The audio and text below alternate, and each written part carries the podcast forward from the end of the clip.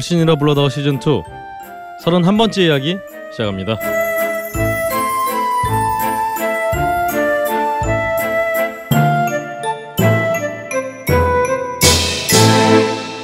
전 세계에 계신 걸신어 여러분 안녕하십니까? 걸신이라 불러다오가 돌아왔습니다. 예, 저는 진행과 편집을 맡고 있는 걸신의 신도 박근홍이고요. 어, 제 앞에는 오랜만에 참 굉장히 쾌활한 모습으로 앉아 계시는 우리 걸신 강원 선생님 함께하고 있습니다. 뭐도 오랜만이라고 그래. 지난주엔 잠과 함께 시작하셨는데 지난주에 너무 피곤해하셔서 네. 아 그랬나? 네. 지난주가 기억이 안 나요. 네. 지난주로 방송했어요. 지난주에 해철이 형이 잠깐 와서 잠 깨워드리고 그렇죠. 선생님이 별로 말씀을 안 하신다 이런 의견도 있긴 있었어요. 음. 네. 자 그렇습니다. 우리 강원 선생님과 더불어 제 건너편에는 언제나 우리 또 걸신을 든든하게 받쳐주고 계시는 자집사 자방구도원님 함께 하고 있습니다. 안녕하십니까. 네. 자방고도입니다. 제가 지금 입 안에 부상을 좀 당했는데 그 얘기는 나중에 드리고 오늘이 그 11월 2일이잖아요. 저희가 녹음하는 날. 그렇습니다. 11월 2일이 숫자를 합치면 112예요. 네. 그래서 오늘이 112의 날입니다. 어 뭐 그렇게 실제로 예. 간접 신고? 예. 아 112. 네. 예, 112의 날인데 그래서 이제 그 뭐 뉴스 같은 데서도 가끔 나오는데 사람들이 112 전화해 가지고 네. 말도 안 되는 거 막 해달라고 하는 그런 내용이 많다. 음. 그런 얘기 나오는데 이 뉴스에서 들어보니까 가장 그 황당한 그 뭐 이런 저 신고 접수 중에 네. 요런 게 있었다 하더만요. 나너 지금 배가 부른데 와서 좀 도와달라. 이런 걸112 전화해가지고 하는 사람이 있다 해서 그 뉴스를 듣는 순간 그 사람은 걸신어 중에 한 명이 아니겠는가. 라는 생각했는데 나, 그렇게 나야. 그렇게 전화하시면 안 됩니다. 예. 안 됩니다. 예, 예. 어 우리가 119도 급한데 112라도 전화해야지. 예. 119도 안 됩니다. 예. 11월 9일에도 안 됩니다. 근데 그게 이제 말씀을 드린 김에 우리나라는 112, 113, 119 뭐 막 나눠져 있잖아요. 그렇죠. 이제 미국은 이제 911 하나만 걸면 그 내용에 따라서 이제 해당 뭐 경찰서다 어디다 나눠서 가는 그 시스템이 있는데 뭐 그것이 어떻게 보면 좀 합리적인 방법이기도 하다라고 생각이 들긴 합니다만은 어쨌든 오늘은 112의 날이고 네. 배부르다 혹은 뭐 집에 무슨 뭐 벌레가 들어왔다 이런 거를 신고하시면 안 된다라는 거 알겠습니다. 이걸 말씀드리겠습니다. 장수 말벌 정도는 좀 신고해야 되지 않을까요? 이거 119. 119 119 119 알겠습니다. 네, 바로 그 옆에는 또 아 오늘은 그래도 좀 여유가 있으신 우리 조장훈 선생님 함께 하고 있습니다. 네 안녕하세요 네. 아 이제 저는 잠깐 쉬는 폭풍 전야 같은 휴식을 갖고 그렇습니다. 있습니다 내일은 어, 또- 수능이 끝나기를 기다리면서 어 진짜 수능 얼마 안 남았네요 진짜. 네 네 그래서 어. 다음 주에 드디어 수능을 보기 네. 때문에 어, 수능을 기다리면서 어, 정말 이렇게 뭐랄까요 전투 직전에 그렇죠. 예, 휴식을 갖고 있습니다. 사실 또 조장훈 선생님은 조장훈 선생님이 진짜 어떤 바쁘실 때는 이제 수능 끝나고 잖아요 또. 그렇죠. 수능 끝나고 2주가 피크죠. 아 그렇죠. 근데 요새 뭐 또 이 정시의 비중이 또 많이 낮아진다라고 해가지고 뭐 한 방 역전을 노리는 수 있는 기회가 적어졌다 이런 얘기가 있던데 예, 뭐 정시 비중은 계속 상위권 대학은 줄어들고 있고요. 음. 어, 또 이제 지금 또 내년에 2018학년도부터 고려대학교에서 논술을 폐지하고 오. 정시를 15%까지 줄이고 학생들을 고교 추천으로 음. 이제 학생들을 뽑겠다라고 얘기를 해서 아 저도 좀 앞길이 좀 막막해지고 있습니다. 아니 그뭐 우리 조장훈 선수의 앞길이 막막해지는 것은 뭐 어쩔 수 없는 거고. 그런데 과연 학교가 그렇게 시험도 치지 않고 네. 그냥 뭐지 수시로 마음대로 사실 뽑는 거잖아. 그렇죠. 그렇죠. 사실 이렇게 수능이 물수능이 되어가면서 응. 실제로 대학들 입장에서는 좋은 학생을 뽑으려면 음. 은술과 같은 대학별 평가들을 하고 싶은 게 당연한 일인데요. 음. 그렇죠.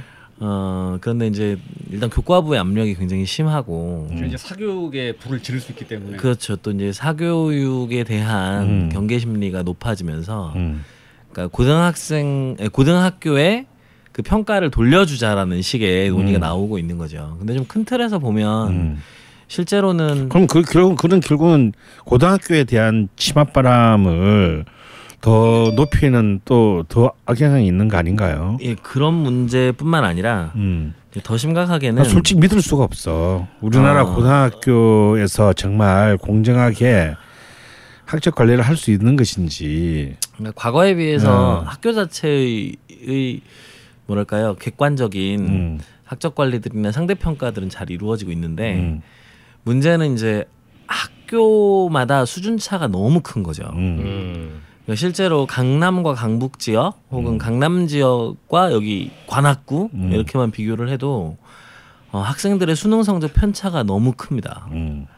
그러다 보니까 대학 입장에서는 음. 이제 강남에 있는 학교 아니면 자사고 음. 뭐 자공고 음. 뭐 내지는 특목고 그러니까. 이런 학교들을 그러니까 예를 들어서. 만약에 그냥 그런 학생을 뽑고 싶은 거 아니에요. 그렇죠. 그런 어. 식으로 악용될 수 있는 거죠. 오히려 어. 대학 입장에서는. 아니 나는 일단 그뭐뭐 로스쿨 음. 뭐어 뭐 의학 전문 대학원 이것도 난 반대한 사람인데 결국은 한국이 새로운 음서 제도로 가고 있다. 계급제 어. 생산의 방식이 굳어지고 어, 있는 그렇죠. 거죠. 계급이 계속 어, 자신들의 계급을 재생산하고 그리고 이제는 이른바 이제 개천의 용은 없어지고 음. 그러면 이제 가난한 집에서 태어난 자들은 당연히 그 초등학교 때부터 많은 그 이른바 스펙을 쌓을 수 있는 활동들을 할 수 있는 여유가 없으니까 네. 그들에 대한 평가는 점점 뭐 중학교 고등학교로 올라갈수록 낮아질 것이고 네. 그럼 옛날에는 그래도 공부라도 하나 잘해서 그렇지. 어, 그거 하나 기대하는 건데. 어, 갈수 있는 길도 없, 없어지고 결국은 있는 것들끼리 다 해먹겠다.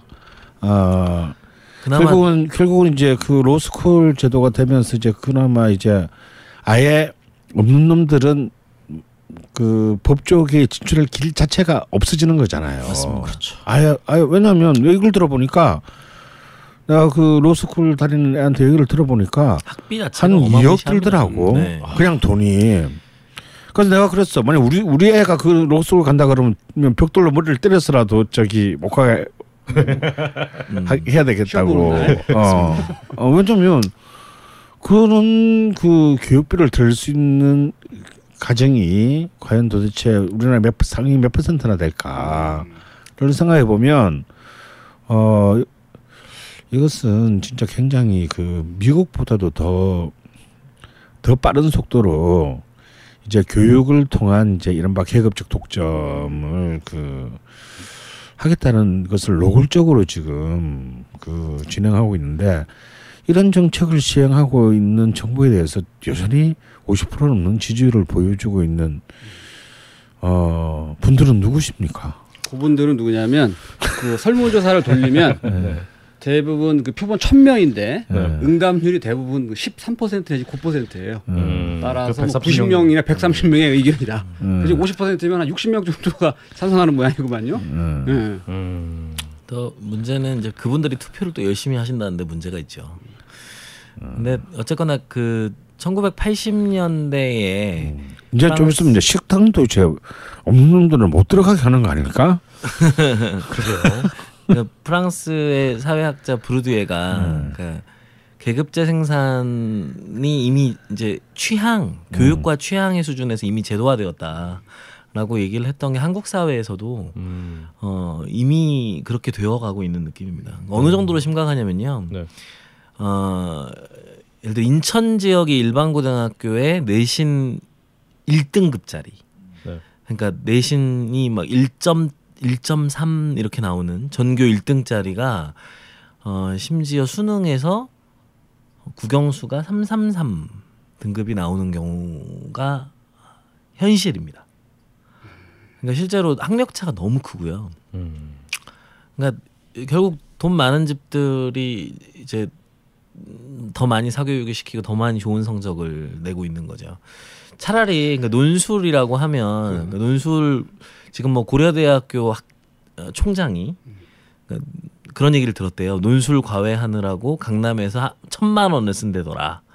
뭐 이런 얘기를 들었답니다. 그래서 그- 그것 때문에 시작된 문제인 것 같은데, 근데 생각해 보면 어, 논술은 어렸을 때부터 사실 생각을 많이 하고 또 글을 읽고 자기 소양을 가지고 있는 친구들을 그래도 검증할 수 있는 수단이 될 수 있는데 그에 비해서 어, 학생부 종합 전형 같은 경우는 또 굉장히 많은 뭐 스펙이라든지 이런 것들도 관리해야 되고 학교에서 많은 교내 실적이라든지 막 수상 내역들을 받아야 되면서 내신도 좋아야 되기 때문에 음.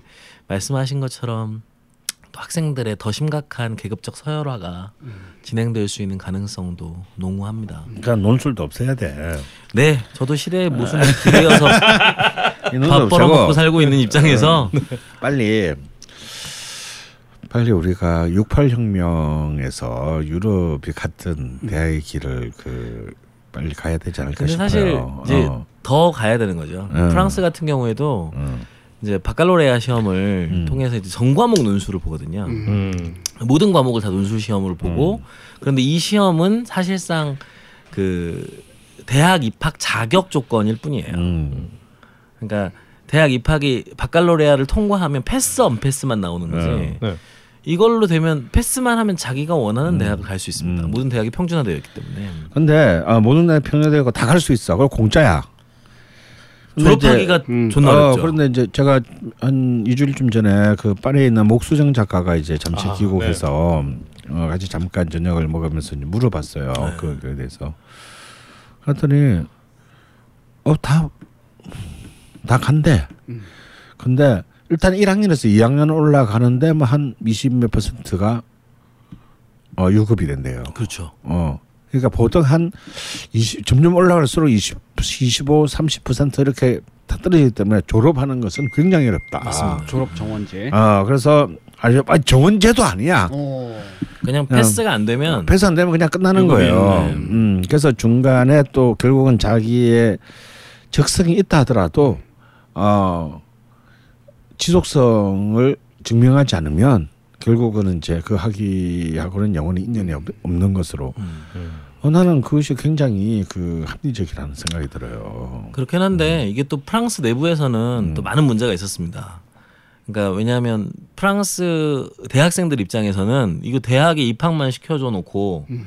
실제로 졸업을 안 시켜주고 또 졸업하기가 너무 어렵고 어, 졸업이 된 일부 학생들에게만 취업의 기회들이 열리니까 실제로 90년대 중후반에 프랑스에서는 또 대학생들이 이런 교육 제도가 많은 학생들을 결국 미래 실업자로 만들고 있다라고 하는 표현을 쓰면서 대대적인 교육 개혁 운동을 진행시키기도 했었고요.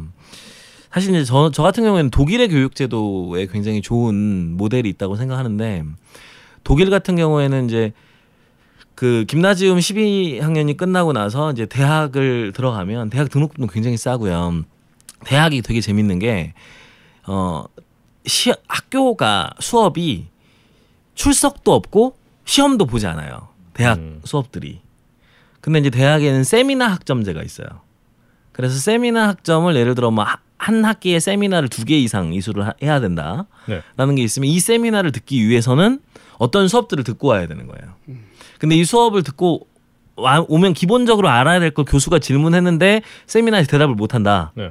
그러면 그냥 나가라. 예. 이렇게 되는 거예요. 그래서 세미나를 제대로 이수를 학- 한 학생들만 졸업을 시키는 시스템을 갖고 있더라고요. 음. 그 대신 대학의 모든 강의는 모든 시민들에게 열려 있습니다. 어. 그래서 시민들이 그냥 하- 대학에 그 가서 어, 놀러 가듯이 수강편람을 보고 어, 어. 자기가 듣고 싶은 강의를 들을 수 있어요. 음. 대학은 대부분 국공립이고 음. 국공립 대학들은 시민의 세금으로 운영되기 때문에 시민들의 평생 교육을 위해서 할애해야 된다는 거죠. 여기서 또 재밌는 거는 이제 그렇 이런 식으로 운영이 되다 보니까 어 교수들 또 나이 든 교수들이 공부할 게 있으면 찾아가서 수업을 들어요. 오. 그러니까 젊은 교수 앞에서 30대 초반 후반의 교수가 강의를 하고 있고 뒤에서 6, 70대 교수가 노트 필기를 하고 있는 그런 진풍경들을 또 만날 수 있는 거죠. 그러니까 좀 이렇게 한 사회가 좀 교육과 학문이라고 하는 걸 합리적 시스템으로 만들어 나가는 게 무엇보다 중요할 텐데 그런 것들을 참 우리 사회가 너무나 급속한 근대화의 과정에서 제대로 제도화시키지 못했고 그런 모순들이 점점 더 그렇죠. 축적되고 있는 것 같습니다. 여전히 사실 뭐 국정 교과서, 아, 역사 교과서 문제 때문에 굉장히 또 지금 여러 가지 문제가 지금 지금 여당 아 야당에서도 지금 또 계속 좀 대치를 하고 있고 그런 측면에서 볼 때 참 독일의 이런 사례는 참, 아, 좀 부럽습니다. 그리고 이제 저도 뭐 시대의 모순에 기생해서 밥 벌어먹고 있다고 생각은 하지만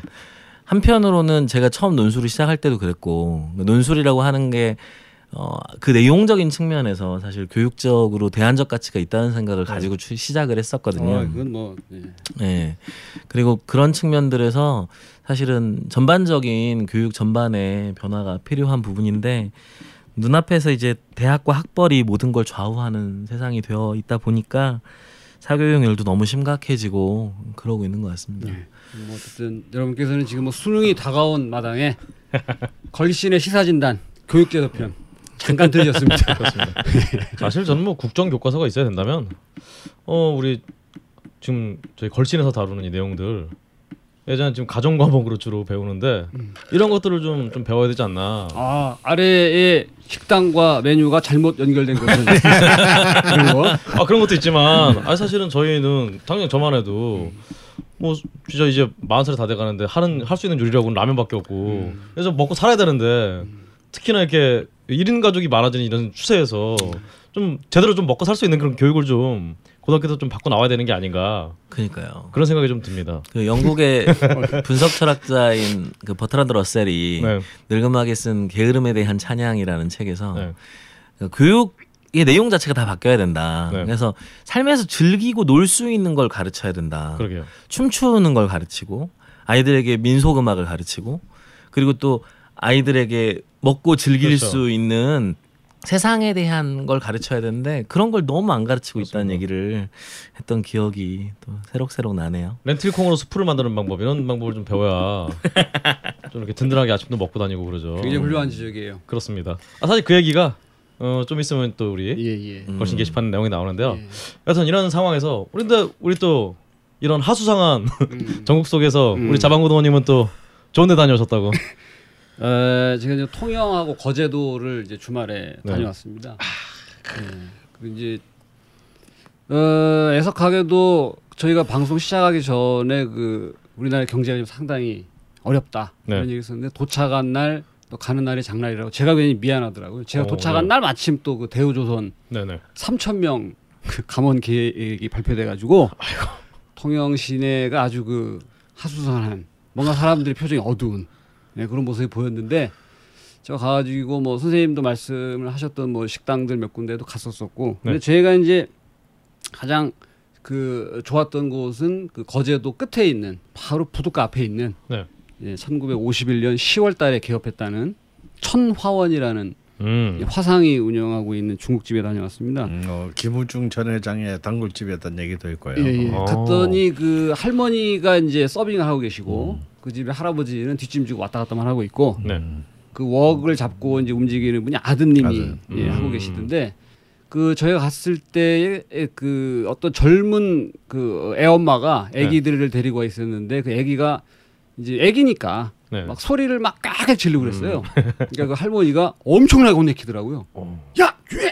막뭐 이랬, 이랬는데 잠시 후에 그 할머니의 이제 며느리가 네. 손자를 데리고 가게 나타났습니다. 아 네.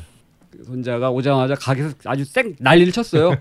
그, 아, 저 아무리 손자 좀 혼나겠구나 네. 생각했는데 어, 왜 그래 뭐 줄까? 그래서 아주 그 양면적인 모습을 보였던 우리 천하원 할머니. 아. 네. 근데 제가 거기서 이제 짬뽕 두 개와 탕수육 소짜를 시켰는데 네. 제가 이제 주방이 보이는 자리에 앉아서 먹었는데 음흠. 어, 오시는 분들이 대부분 탕수육 소짜와 이제 삼선 짬뽕을 많이 시키시던데 저는 이제 그냥 짬뽕을 시켰는데 네네. 그 튀기자마자 룰을 뿌려서 딱 나온 그 탕수육이 그러니까 별로 비주얼적으로는 그렇게 대단한 비주얼은 아니에요. 상당히 어떻게 보면 볼품없다고도 볼 수 있는 비주얼인데 네. 그걸 한 입을 딱 입에 넣는 순간 튀기자마자 바로 나왔으니까 그 고기를 딱 씹을 때 그 튀김 기름도 같이 쭉 나오면서 고기의 맛이 싹 올라오는 와 너무 맛있게 먹다가 그 잇몸 아, 입 안을 같이 깨물어 가지고 지금 구멍이 지름 한 5cm 가량 크게 뚫려 있어가지고 지금 네 그래서 지금 발음이 부, 이상해. 예, 아니, 이상합니다. 아, 그리고 이제 짬뽕을 같이 먹었는데 야이 오른쪽이 좀 짬뽕이 부었어. 야, 네. 끝에 가서 맛있는 거 먹고 티를 이렇게도 네. 되는구나. 일부러 깨물었다가 볼 수도 있습니다. 아, 아. 근데 짬뽕이 사, 부지하게 얼큰하지만 맵지 않은 음. 굉장히 하여튼 기본적인 맛이었다. 홍합도 면이 좀 들어있고. 이렇게 우리 요즘 취향에 좀 그렇- 어, 예, 떨어지죠. 그렇죠. 음. 예, 그러니까 그 나오 뭐 계산하고 나오는데 그 할아버지가 자부심이 하여튼 대단하시더라고요. 음. 예, 예. 그뭐 그 바로 옆에 우체국이 있는데 한 30m 정도 떨어진 곳에 네. 거기까지 줄을 쓴다. 음, 당신들은 사람 없을 때 잘 온 거다. 아. 이런 얘기를 하시더라고요. 거기서 또 이제 한 50m도 안 떨어진 곳에 예, 예. 또 역시 이제 그 전쟁 직후부터 한 음. 함흥냉면집이 있어요. 예, 맞습니다. 어. 그 집을 보고 음. 갈까 했는데 음. 입에 이제 구멍이 나가지고 매운 거 먹으면 난 죽는다. 이래서 안 갔죠. 음. 그렇군요. 예, 예. 알겠습니다. 우리 사실은 우리 걸신께서는 우리 항상 청취자분들이 걱정하시는 우리 걸신님의 건강을 항상 걱정을 많이 하시는데 오늘은 제가 선생님 뵌 중에서도 손꼽을 만큼 얼굴이 굉장히 좋아 보이세요. 무슨 좋은 일 있으셨나요? 아뭐 좋은 일은 없고요. 네. 그냥 아유 요즘은 그냥 그냥 일요일마저도 또 일이 하나 또 더 생겨가지고. 아 근데 오늘 그래도 이 방송 시작하기 전에 네. 약간 기진맥진했는데 어 동쪽에서 기인이 나타나셔서 음 설렁탕을 같이 먹자. 어. 아, 그 주방에 그 냄비에 데우다 남은 그게 그거구만요. 아, 아, 아니 그래서 이제 산미옥 설렁탕을 어, 장소집 뒤에 있는. 예 훌륭한 집이죠. 오래, 예, 오랜만에 가서 참 저는 참 그런 그 약간 음, 약간 맑은 국물에 그 설렁탕을 좋아하는데 음, 그걸 먹고 왔더니 아 다시 이렇게 기, 기운이 아, 펄펄. 기운이 좀 음, 아, 근데 정말 저는 학창 시절에 산미옥 설렁탕이 저한테는 마법의 음식 같은 거였어요. 술을 아무리 먹어도 네. 그 다음 날 아침에 산미옥 설렁탕 먹고 한 시간쯤 지나면 숙취가 싹 사라지는 그렇죠. 그런 맛이었어요. 이런 걸 교과서에서 가르쳐야 학생들이 나중에 대학 가서도 건전 이렇게 술 먹고도 잘 다음 깨고 중 산미옥에서 팔지 않는 것은 야구단 뭐 이런 걸로 네 알겠습니다.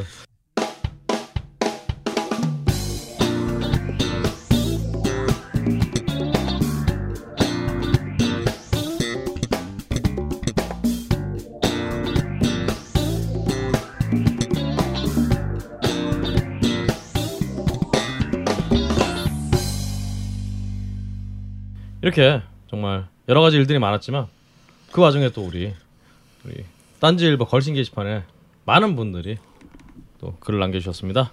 그래서 한번 좀쭉 소, 소개를 해드려야 되죠. 아 소개를 해드려야죠. 네. 그래서 먼저 항상 말씀드리지만 맹렬 우주한량님, 안구리님, 마꼬마꼬님, 네모투님, 외라차차 힘내자님, 사우스나님을 비롯한 방송자를 정리해 주신 분들께 감사드리고요. 어, 항상 그렇듯이 어, 주간 그리펜부터 시작하겠습니다. 그리펜님이 이제 그 양념치킨의 최초 개발자라고 주장하시는 윤종계 씨라는 분을 소개를 해주셨는데요. 여기에 대해서 이제 멕시칸과 페리카나가 서로 아니다 우리가 먼저다라고 싸우고 있다고 어, 말씀 주셨습니다. 뭐 스팸에 대한 얘기도 뭐 스팸에 대한 얘기 사실 많이 알려져 있으니까요. 또 지금 또 햄 스팸 얘기 나와서 그런데 네. 햄과 뭐 이런 종류들이 네. WHO의 한 연구소에서 네. 1급 발암물질로 아, 그렇죠. 분류를 하는 바람에 지금 뭐 햄 업계와 부대찌개 업계가 된서리를 맡고 있다. 정확하게는 가공육 을 예. WHO에서 발암 물질로 이제 정했습니다. 음. 근데 이제 그 검, 연구소의 검사 결과를 보니까 네. 어, 인류 그러니까 인간의 DNA도 네. 일부 검출이 됐다. 오. 이게 인육이 들어간 거냐 그건 아니고 네. 이제 위생 관리상에 네. 문제가 있는 경우에 아, 뭐 손톱이라든가 뭐 머리카락이라든가 머리카락이나 이런 것 이렇게 좀. 나올 수 있다. 뭐 음. 그런 얘기도 나오는데 여하튼 대충 그런 거 우리 다 먹고 살았던 거 아니야? 그냥 우리가 지금 괜히 이제 그런 것들이 어떤 집에 가면 있잖아요. 그, 그 국밥집에서 들고 오는데 꼭 엄지 손가락에 국물 안에 담가져 있고 그럼 온도를 맞추시고 그러면 우리 다 그 이렇게 인간. 그, 어, 어, 유전자를 검출하면 다 인간의 그러니까 유전자 다 이제는 나오겠네. 그런 것들까지도 소문으로 와전이 되면서 네. 그 점점 더 파자, 파장이 심각해져 가고 있는. 독일 쪽에서 제일 크게 그 거부 반응을 보이고 하더라고요. 그 아, 그렇죠. 이- 소세지의 고장답게. WHO에서 얘기한 섭취량을 기준으로 봤을 때 네. 독일인의 1인당 연간 소세지 섭취량이 네. WHO에서 얘기한 것보다 한 20kg 정도 더 20kg요? 20kg 하여튼 그걸 상이하게 먹고 있는데 네. 아무 문제 없다. 오히려 우리는 암 발, 발병률이 더 낮은 낮다. 편이다. 음. 이렇게 얘기를 하고 있다고 하더라고요. 뭐 연구 결과니까 일단은 후속 연구, 연구 결과를 좀 지켜봐야겠네요. 음. 나그 얘기는 있더라고요. 그러니까 우리 부대찌개 먹을 때 가끔 부대찌개 그그 우리 한 오뎅이 들어가는 경우 있잖아요. 오뎅 같이 끓여서 내는 경우 있잖아요. 부대찌개. 그 경우 굉장히 안, 안 좋다고. 오뎅과 그 햄의 어떤 그 어떤 성분이 그렇게 돼서 좀 굉장히 안 좋은 물질이 나온다. 뭐 그런 얘기는 제가 들은 것 같은데. 여튼 음, 좀 또 아무런 소식 전해주셔서 감사하고요. 이외에도 이제 최근에 이제 그 라면 요리왕이라는 어떤 만화로 굉장히 유명한 카와이탄이라는 분이 있는데 만화가가 있는데 일본 만화가 그분의 만화 이제 라면이란 무엇인가라는 책이 새로 나왔다고 제가 바로 이 사서 봤는데 정말 라면의 A부터 Z까지 어, 다 미주알 고주알 설명해주는 그런 만화책이었습니다. 오, 이외에도 이제 시드니 민츠의 설탕과 권력 어, 좋은 책입니다. 그렇습니다. 음. 책 소개해 주셨고요. 마침 또 그리펜님 고향이 무안 근처라서 이번에 정말 소울시티 무안편 굉장히 잘 들었다고 말씀 주셨습니다. 그리고 따로 이게 곰탕에 대해서 질문을 주셨는데요. 최의 얼마 전에 곰탕 차트 1위를 했던 그 나주 할매 곰탕집 하얀 집 바로 옆에 있는. 근데 이 집이 이번 추석 때 어, 가보니까 어, 광주에 이 나주 할매 곰탕집이라고 새로 생겼다고 그래서 사진을 지금 링크가 있는데요. 사진을 보니까 이 광주에 황순옥 나주곰탕이라고 이렇게 사진까지 같이 돼 있는데 근데 걸신님이 사진 한번 보셔야 될 것 같은데 링크 한번 찍어주시죠. 음.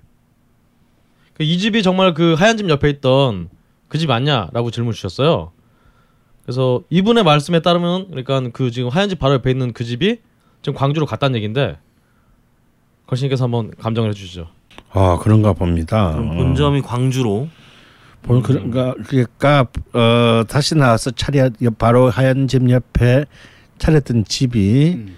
어 다시 또 광주로 옮겨 가신 것 같네요. 음. 최근 같습니다. 이렇게 간판이나 이런 걸 보니 음 왜 그러냐면 음, 지금부터 한 7, 8년 전에도 그러니까 이제 그 이 황할머니가 하얀 집에서 여전히 계실 때 그때도 그분의 딸 이분들의 따님이 저희 때 광주에서 일하고 있을 때 광주에 나주곰탕 지, 지점을 낸 적이 음. 있었어요.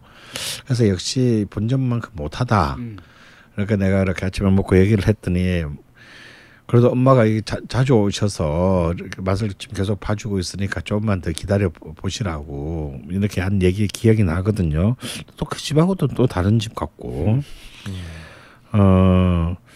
이 부분은 좀 더 구체적으로 근데 이렇게 일단 음, 이 국밥의 비주얼 사진을 찍어 놓은 걸 보니 아 역시 정말 그 그리웠던 시절의 그 하얀 집의 비주얼이군요. 음. 어 김치하고 예, 어, 기- 김치와 깍두기 그 약간 약간 짠 냄새가 나는 음, 그 깍두기랑 그 어, 묵은지도 그렇고요. 어. 음.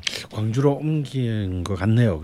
완전히 아, 그 지금 터전을. 게시판에 네. 댓글 하나 보니까 큐렌님이 어, 황순옥 나주곰탕은 광주에 있습니다라고 또 댓글 하나 남겨주신 적이 있네요. 음. 음, 그럼 지금 정황을 봐서는 지금 광주로 옮긴 것 같습니다. 확실히. 음. 음. 한번 가서 다시 가서 한번 제가 또 네. 광주에 가서 한번 확인을 한번 해봐야 될 것 같습니다. 아니면 그 근처 사시는 분들 네. 한번 또 제보를 해주시면 참 좋을 것 같습니다. 어, 이 집의 곰탕의 염도가 0.5%구만요. 음, 누가 이거 선생님이 보신 여기 보니까 염도계를 곰탕에다 찔러 넣어가지고. 근데 가장 그 소위 말하는 간이 딱 맞다라는 거는 염도가 0.3%거든요. 네네. 좀 예. 센 거네요 이거는. 근데 뭐 0. 뭐 이건 원래 나주곰탕이 간이 좀 세죠. 음. 음, 음 그렇습니다. 아 여튼 깊은 맛만큼이나 왠지 복잡한 참. 음. 아좀 가슴이 좀 아프네요. 예. 알겠습니다. 다음으로 이제 우리 MWWM님께서 글 남겨주셨는데 이거 이거는 이제 자방고등님께서 한번 소개해 주시죠. 예, MWWM. 네. 요 일단 아이디가 무슨 뜻인지 좀 다음에 알려주시면 좋을 것 같고 네. 외국엔 속꼬리 요리가 없다는 말씀에 얼핏 안소니 브루댕이 출연했던 방송에서 본 요리가 생각나서 링크를 올려봅니다라고 해서 이제 BBC 쪽에서 방송됐던 프로그램 올려주셨고 네네. 제가 알기로는 서양 쪽에서 속꼬리는 보양식으로 생각하고 토마토, 레드와인, 월계수를 기반으로 푹 삶은 요리를 즐기는 것으로 알고 있어요. 확실히 유럽 쪽 음식인 듯 하고요. 어떻게 보면 미국은 식재료가 풍, 풍부한 나라여서 가난한 밥상 또는 지루한 밥상이 돼가는 듯 합니다. 식재료가 부족할 때 또는 좋지 못할 때 요리의 기술은 최고의 빛을 발하는 건 아닐까요? 솔직히 말해서 정말 좋은 재료로 요리를 했는데 맛이 없다면 요리를 못하는 것이겠지요. 네. 라고 좋습니다. 글 올려주셨네요. 여기에 떠나가는 벤님이 굉장히 재밌는 댓글 하나 남겨주셨는데 음. 이것도 한번 소개를 해주시죠. 떠나가는 배님께서 이제 제가 어디서 들은 바로는 한국의 축사에서 키우는 소의 경우 엉덩이에 이 소똥이 이제 묻어있기 때문에 파리가 자꾸 꼬이니까 소가 그 파리를 쫓으려고 꼬리를 연락 흔들기 때문에 그래서 소꼬리가 맛있다. 근육이 단련이 돼가지고. 하지만 방목하는 소는 이제 엉덩이가 깨끗하니까 꼬리를 흔들 일이 이 비교적 덜하다. 네. 그래서 맛이 좀 떨어지지 않겠느냐라는 이제 상당히 그 동감이 되는 말씀을 해주셨네요. 아 굉장히 논리적이긴 한데 이게 진짜 진짜일까요? 아, 청결도의 부족이 근육량의 증가를 만들어. 근데 방법과는 뭐 이게 이제 그 토종닭하고 똑같은 그 논리가 아, 아, 니겠느냐 네. 음. 우리가 이제 닭장에서 키우는 닭들은 운동할 게 없어요. 그 안에서 한 20cm 움직이면 닭이 때문에 하지만 이제 풀어놓은 닭들은 연락 뛰어다니고 막 날아다니잖아요. 네네. 그러니까 살이 아무래도 더 쫄깃쫄깃하고 그러고 보니까 은호 식당이 호주산 꼬리를 쓰기 시작하면서부터 음. 꼬리에 기름기가 많아진 것 같다는 생각은 확실히 드네요. 아, 애들 어. 운동을 잘 안 한 방목한 애들이라. 아 그런 그럼 어떻게 하, 이걸 좀 뭘 좀 묻혀놔야 되나 그러면 이거로. 아이 참, 아이 참 예. 다음으로 이제 대전의 김 선생님이 전주에 아톰 돈가스를 다녀오셨다고. 음. 어, 다행히 만나게 드시고 오셨다고. 돈가스 소스에서 무슨 커피 내음이 난다고 이런 말씀 주셨어요. 다음으로 이제 우리 루리드님이 곰탕 차트에서 왜 부부 청대문이 빠졌냐. 이 아. 얘기는 조정 선생님이 한번 또 말씀해 주셔야 될 것 같은데. 네, 그 부부 청대문을 제가 사실은 이번 주에 네. 갔다 왔습니다. 네. 아 정말 아, 놀라웠어요. 제가 이제 도착을 4시 반쯤에 했는데 네. 5시에 문을 연다고 그래서 아 오후 5시죠? 예, 오후 5시에요. 그래서 4시 반쯤 했는데 들어갔더니 아, 아직 문 안 열었다고. 음. 어, 나가라고. 그러셔 가지고 밖에서 기다렸는데 사람들이 곳곳에 앉아서 기다리더라고요. 어, 그래서 어, 차에 앉아서 잠시 기다렸습니다. 네. 음, 기다리다가 5시 반쯤이 돼서 어, 아니, 5시쯤이 돼서 들어가려고 했더니 아, 오늘 고기가 안 삶긴다. 음. 그래서 더 기다려야 된다. 다시 반은 돼야 될 것 같다. 음흠. 그래서 또 기다렸습니다. 네. 다시 반이 되니까 이제 들어가 앉게 해주시더라고요. 들어가서 앉아서 저 말고도 한 일곱 여덟 명에서 아홉 명 정도가 테이블에 다들 있었어요. 그런데 어, 그 상태에서 한 시간을 더 기다리게 하셨습니다. 그래서 계속해서 너무나 느긋한 손놀림으로 네. 고기에 소금을 쫙 뿌리시고 양지 고기에 네. 소금을 뿌리시고 그걸 이제 거두어가지고 또 식히시더니 또 굉장히 많은 작업들을 하시더라고요. 음. 작업들을 아주 아주 느긋한 손길로 하시면서 6시 30분경이 되었을 때 첫 테이블에 다섯 개의 국밥을 말기 시작하셨습니다. 아 두 시간이 지나서. 네, 그러니까 아주 정갈하고 느릿느릿한 손길로 고기를 썰으셨고, 어 정말 예전 현대옥의 음. 그 할머니 생각이 나는 그런 포스로 이제 토렴을 또 그릇마다 이렇게 하시면서 이제 내주셨는데요. 아 정말 인상적인 맛이었고요. 야, 제가 보기에 이 집은 곰탕은 아닙니다. 음. 곰탕은 아니고 그 시래기 우거지죠. 그러니까 네네. 우거지도 들어가는 모습으로 봤을 때 우거지의 냄새와 그리고 그 직접 사자 그 사장님께서 네네. 말씀을 하신 바로는 거기에 다른 것들도 굉장히 많이 들어간답니다. 국물에 음. 족도 들어가고요. 음, 그리고 어, 제가 그거를 사장님에게 귀동량을 하자마자 어디 좀 메모를 해놨었는데요. 잠시 좀 그 메모를 찾아서 말씀을 드리면 도가니, 네. 족, 사골을 5일 이상을 끓이신대요. 오. 근데 제가 방문한 그날 주인 아주머니께서 몇 주간 아프셨던 모양이에요. 아하. 아프신 후에 쉬다가 최근에 다시 열었답니다. 아하. 계속 이제 중얼중얼 하시면서 하시는 말씀이 사실 20년 넘게 끓여온 국물인데 네. 다시 지금 시작을 하고 있어서 지금 국물 맛이 전 같지 않다. 오. 라는 얘기를 계속 하셨어요. 아마 내일 먹으면 더 맛있을 거고 내일 모레 먹으면 더 맛있을 거다. 라는 얘기를 하시면서 국물을 끓여서 내셨는데 어 국물에 된장이 들어갑니다. 그러니까 미화 합동 된장을 쓰시더라고요. 어 그래서 이 미화 합동 된장이 식재료로 나오는 것들 중에 밀가루가 없이 콩만으로 쓰는 된장이다라고 또 오. 아, 아주 들리지도 않게 혼자 막 얘기를 하셔요. 그러면서 그 말을 제가 이제 듣고 왔는데 어 그걸 먹어봤는데 정말 놀랐습니다. 대중옥의 그 전성 시절의 맛을 한 세 배쯤 농축시켜 놓은 것 같은 오. 그런 고기 향에 좀 위로 가득하게 깔려 나오는 양지와 양지기름 네 맛이었는데요. 이 집은 곰탕과 해장국이 섞여 있는 듯한 음, 맛으로 봐야 될 것 같고 곰탕이라기보다는 해장국에 가까운 음흠. 맛으로 어, 느껴졌습니다. 음. 그래서 나중에 해장국 차트를 만들게 된다면 한 번쯤 네네. 또 들어가 볼 만한 집은 아닐까 아, 해장국 차트가 만들어진데도 저는 저, 어, 이미 시즌 1에도 한번 이 집을 얘기했는데요. 네.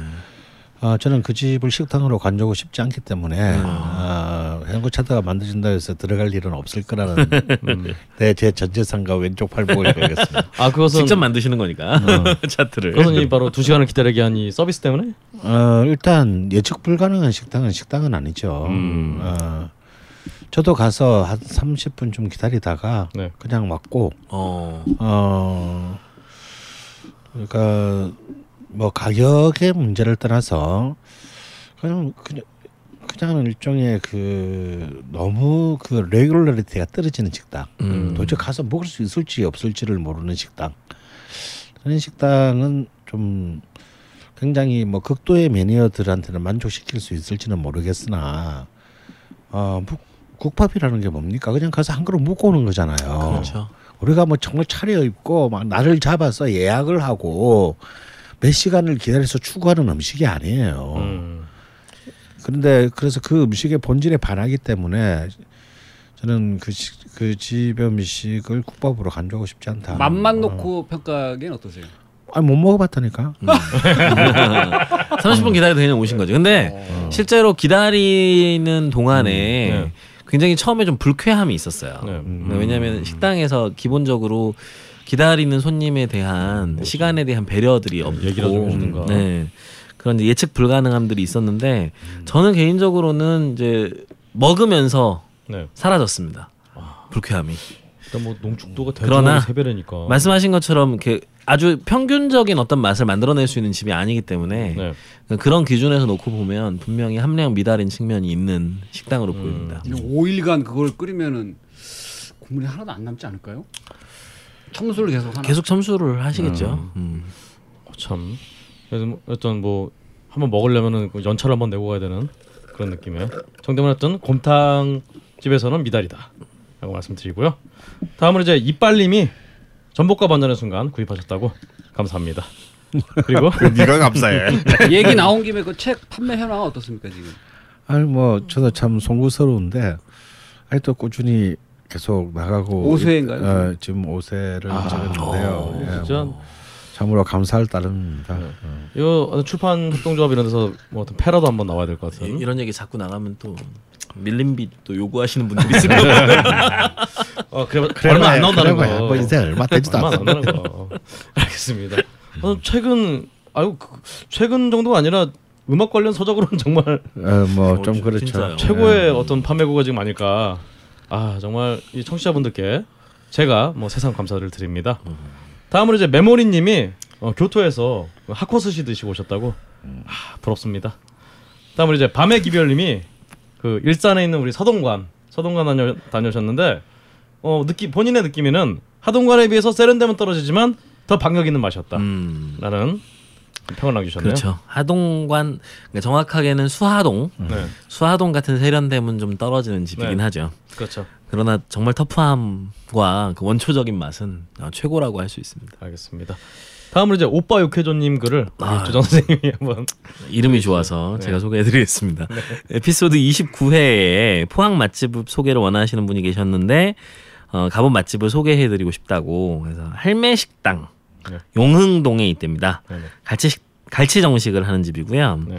그래서 이제 두툼한 제주산 갈치로 추정되는 갈치에 양념게장, 생선구이, 뭐 생선전, 매운탕 등이 나온다고요. 가격은 12,000원 정도 한다고 하셨는데 요즘은 할매가 안 나오셔서 옛날만은 못 하다는 후문이 있답니다. 또 포항 삼거리 식당 말씀하셨네요.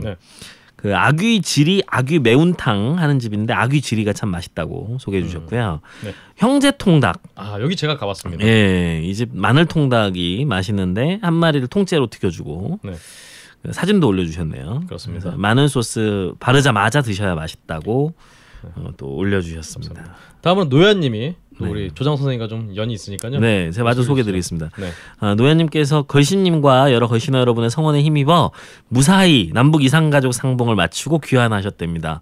어 축하드립니다. 음. 어, 분단의 비극이 여전히 지속되고 있는 상황에서 한가롭게 북측이 제공한 음식을 가지고 알고알부하는 일이 도덕적으로 옳은지 판단이 서지 않습니다.라고 하는 생각이 참 많으세요. 음, 많은 생각을 해주셨고요. 네. 하지만 북측의 형편을 알고 이해하는 일 역시 남북 통일 앞당기는 일환이라고 생각하여 그가 맛보았던 음식을 소개합니다라고 하셨습니다. 네네. 그래서 이제 금강산 호텔이 남측의 금강산 관광이 중단된 이후에 중국인 관광객을 대상으로 영업을 한 해온 호텔이라서 정찬 메뉴가 좀 중국인의 입맛에 맞게 나오는 게 아닌가 싶으셨다라는 음. 말씀을 해주셨고요. 음, 일단 메뉴 자체에 이북 특유의 음식이 좀 없었다고. 음흠. 그래서 이제 닭고기 편육으로 소개된 닭고기 랭묵은 네. 아마도 중국 음식이 아닐까 싶다는 생각을 하셨다고요. 일부에서는 테린이라고도 하던데 저 프랑스 요리죠 이거. 네, 제 기억으로는 중국에서 음식을 먹을 때 지방과 단백질을 차게 굳혀 나온 냉채가 아닐까 음. 싶었다라고 얘기를 해주셨습니다. 그런데 이거는 한번 좀 논의가 필요할 부분이. 될 것 같네요. 그리고 이제 중국에서 먹는 큰 찐빵과 죽도 같이 제공이 되었답니다. 네네. 그리고 음식 서빙 디테일이 좀 부족했다는 말씀도 주셨는데요. 네네. 어, 남측은 물론 북측 역시 상봉 때 돌발 상황이 벌어지지 않도록 세심하게 신경을 썼고 또 금강산 관광 재개를 어, 목적으로 그런 신경을 쓰는 것 같더라라는 얘기를 하셨고 네네.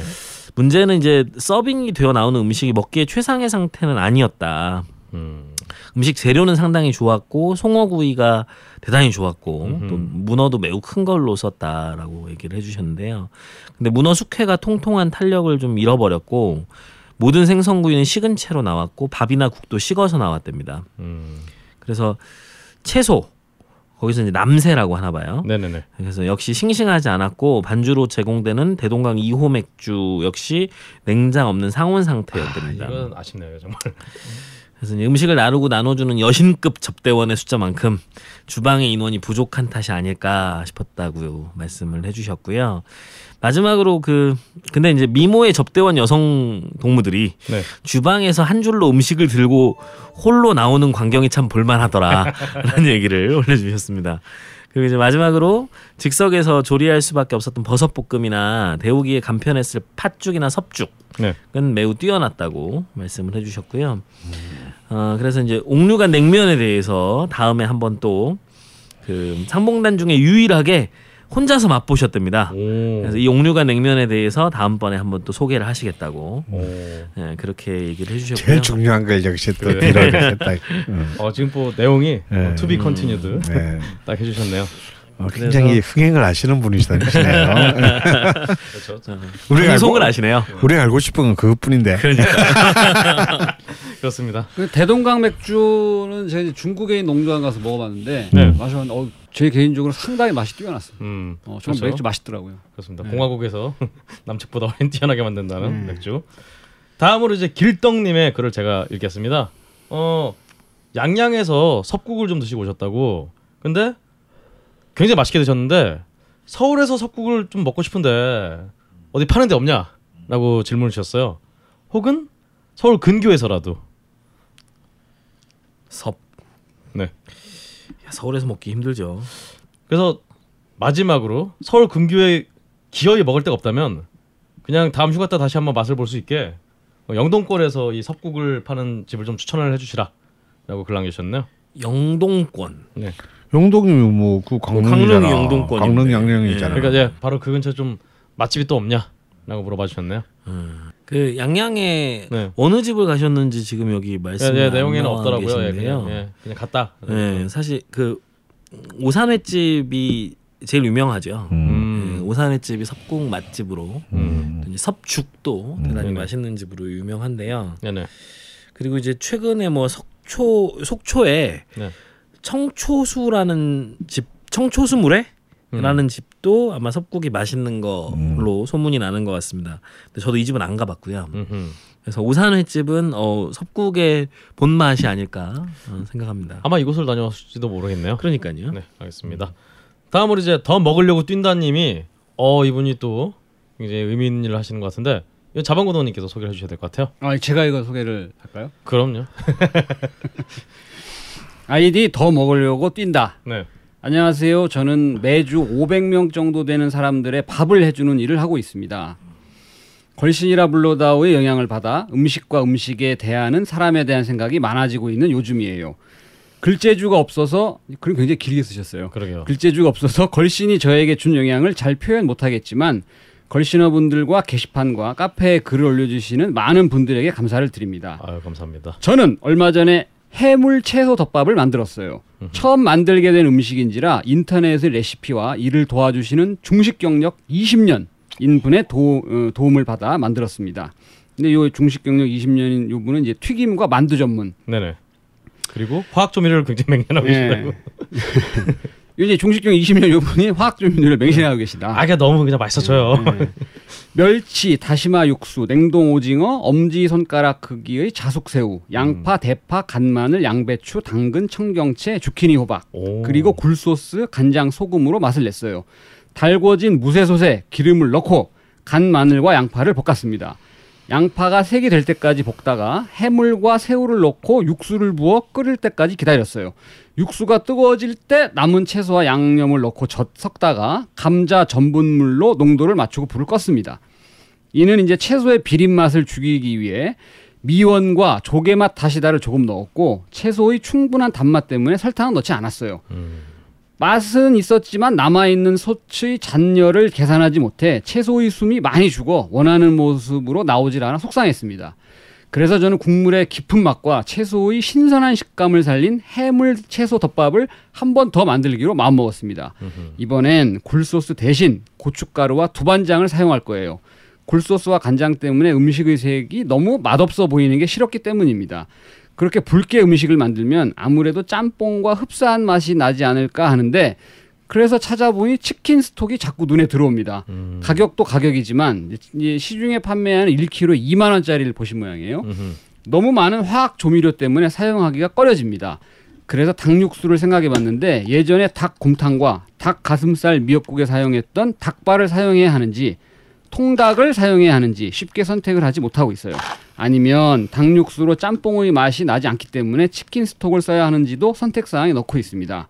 제가 원하는 짬뽕의 맛을 가진 밥에 올려 먹는 짬뽕 덮밥을 위해선 어떤 방법이 좋을지 조언을 조언을 구합니다. 그리고 제가 넣는 재료에 더하거나 뺄 것이 있다 뺄 것이 있다면 그에 대한 조언도 해주십시오라는 음. 긴 글을 올려주셨네요. 결국 짬뽕 덮밥으로 짬뽕 덮밥이라는 요리가 있습니까?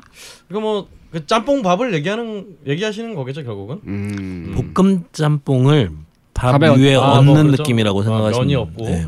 그렇네요. 그 느낌이 딱 맞겠네요. 음. 근데 이분이 말씀하시는 이제 그 고민 중에 하나가 채소의 숨이 죽어서 원하는 모습이 나오지 않았다. 네. 이런 부분이 하나 있었는데 요것은 제가 이제 한식 요리를 할 때 상당히 안타깝게 생각하는 부분이기도 합니다. 이제 아, 개인적으로 네. 대부분 이제 제 준비한 채소를 뭐 끓이거나 볶거나 삶을 때 동시에 넣는 경우가 메인 재료와 동시에 넣는 경우가 많은데 네네. 요것은 이제 그 재료의 단단함의 정도에 맞춰서 그 넣는 순서를 정하시는 게 좋다. 음. 특히 이제 이분이 준비하셨던 채소 같은 경우는 이제 날로도 먹을 수 있는 채소가 많기 때문에 네네. 가능하면 요리가 끝난 다음에 마지막에 그냥 넣고 잠깐만 기다려도 숨이 죽고 아삭하면 살게 마련이다. 불 끄고 섞으셔라. 아, 네. 말씀을 드리고 그 다음에 이분이 이제 뭐 두반장을 사용하실 거라고 했는데 굴소스 대신 사실 이 두반장이 이제 마트에 가면 요새 많이 나왔습니다. 이금기에서 나온 아, 네. 예? 이금기에서 나온 이제 뭐 굴소스라든지 네. 두반장 최근에는 뭐, 뭐 다양한 하여튼 중국 그 소스들이. 소스가 많이 나오는데 저는 개인적으로 이제 두반장을 사용하는 것은 반대합니다. 어, 네, 두반장은 상당히 짜고 음흠. 상당히 맵습니다. 음. 저는 집에 있는 두반장을 어떤 경우에 쓰냐면은 두 가지 경우에 저는 개인적으로 쓰는데 떡볶이 할 때 좀 넣으면 상당히 좋습니다. 아, 네네. 예, 떡볶이 할 때 넣어도 좋고 그다음에 이 다진 돼지고기를 볶아서 덮밥을 할 때 발음이 안 나오네. 네. 덮밥을 할때 네. 두반장을 넣어서 볶으면 그것도 좋습니다. 그리고 이제 문제가 닭육수인데 네. 저는 하여튼 이 닭육수는 시중에 파는 치킨 스톡 각설탕처럼 생긴 거를 이제 사서 쓰셔도 좋고 아니면 이제 다시다에서 나온 그 치킨 스톡 요리수 그거를 사용해도 좋은데 가장 물론 좋은 건 집에서 이제 닭육수를 준비하는 건데 제가 언젠가도 말씀을 드렸던 것 같은데 닭을 이제 통닭 생통닭을 한 마리 사셔가지고 네. 이제 그 양파하고 마늘 대파만 넣고 끓이시면 네. 네, 그 자체로도 굉장히 풍미가 살아나는 닭 육수가 돼요. 물론 이것이 이제 시간이 좀 필요로 하기 때문에 음. 그래서 삶은 닭은 발라 먹으면 되는 거고 그 육수를 짬뽕이든 이분이 하고 싶어 하시는 짬뽕 덮밥 위에 올라가는 그 볶음에 사용하시는 것도 좋고 근데 만약에 이제 덮밥을 이분이 하시고 싶으면 굳이 치킨 스톡, 치킨 육수를 넣을 필요가 있겠느냐? 음흠. 저는 거기에 또 의무심을 의구심을 갖습니다. 음. 그러니까 이분이 준비하신 재료만 잘 볶고 고추기름을 좀 사용하셔서 볶고 음흠. 하면은 이제 밥 위에 끼얹어 먹을 수 있는 덮밥 재료로 좋지 않을까라는 음. 생각을 해봅니다. 500인분을 하시는데 이게 아마 전문 요리사는 아니신 것 같아요. 지금 말씀 드려서 보니까. 예. 무슨 뭐 자원봉사 같은 걸 하시는 것좀 같은데. 좋은 일 하시는 게 아닌가. 예, 예. 그래서 여하튼 좀, 좀 조언이 도움이 되었으면 참 예, 예, 좋겠습니다. 다음으로 아브락사스님이 어, 우리 걸신어 대구 모임 일자를 확정을 하셨다고 그래서 11월 20일 오후 7시 대구에서 어, 대구에 있는 여원 숯불갈비 대구 북구 검단동에 있는 이 집에서 하신다고 공지를 주셨네요. 어 근처에 사시는 분들은 좀 많이 보셔서 얼굴도 익히시고 그럼 참 좋을 것 같아요. 다음으로 이 난 뻔뻔해님이 생애 처음으로 해외를 나가신다고 그래서 상해로 출장을 가신다고 합니다. 상하이로 아, 만난 거 많이 드시고 오시고요.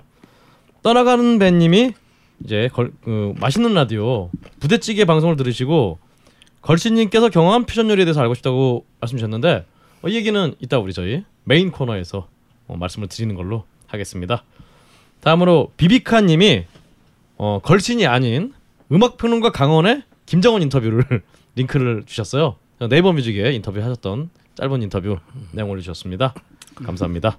오, 다음으로 이제 히스클리프님이 어머님과 함께 애성회관에 곰국을 드시고 오셨다고. 음. 아 그래서 굉장히 맛있게 드셨는데 다만 주차가 근처에 주차할 데가 너무 없다.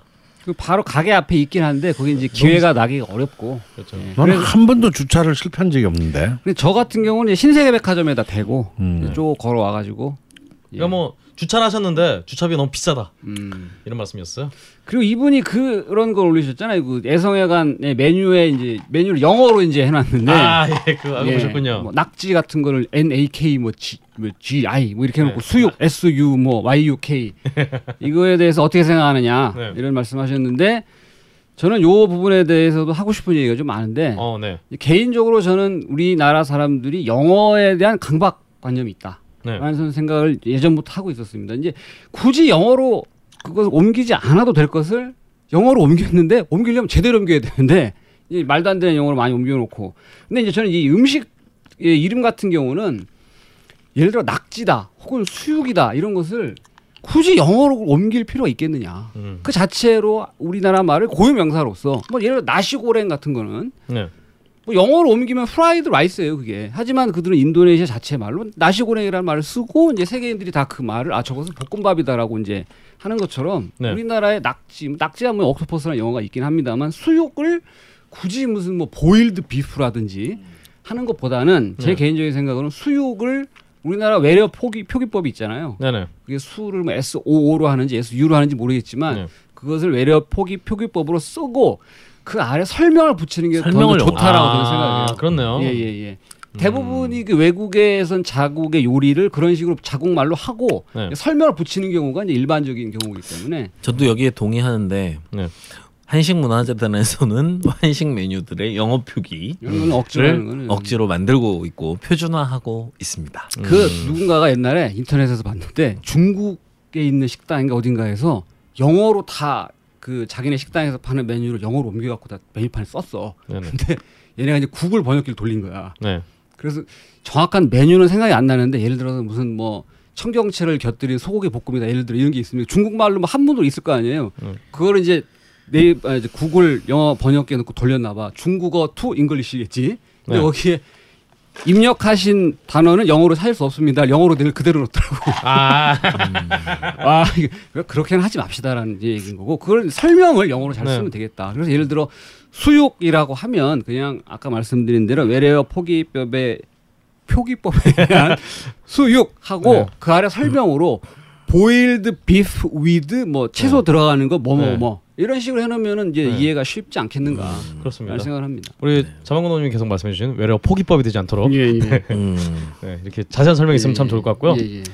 다음으로 이제 에트랑제님의 네. 어, 굉장히 인문학적 감수성이 넘치는 글은 우리 조정 선생님께서 또 소개를 좀 해주시죠. 네, 에트랑제 네. 이방인이란 뜻이죠. 아 그렇군요. 예, 요새처럼 음식에 대한 열풍이 분 적은 없었을 겁니다. 어, 물론 10여 년 전에도 이른바 웰빙이라 하여 와인 붐이 엄청나게 불었고 그 여파는 지금까지도 이어지고 있습니다만 지금 벌어지고 있는 양상을 보면 이전과 너무 다른 모습입니다.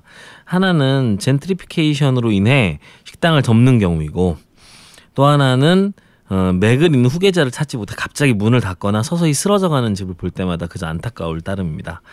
안드레이 타르코프스키의 영화 안드레이 루블로, 루블리오프에 나오는 에피소드 중에 종 만드는 소년 보리스카가 종을 만들고 나서 흐느끼며 고백하는 장면이 생각납니다.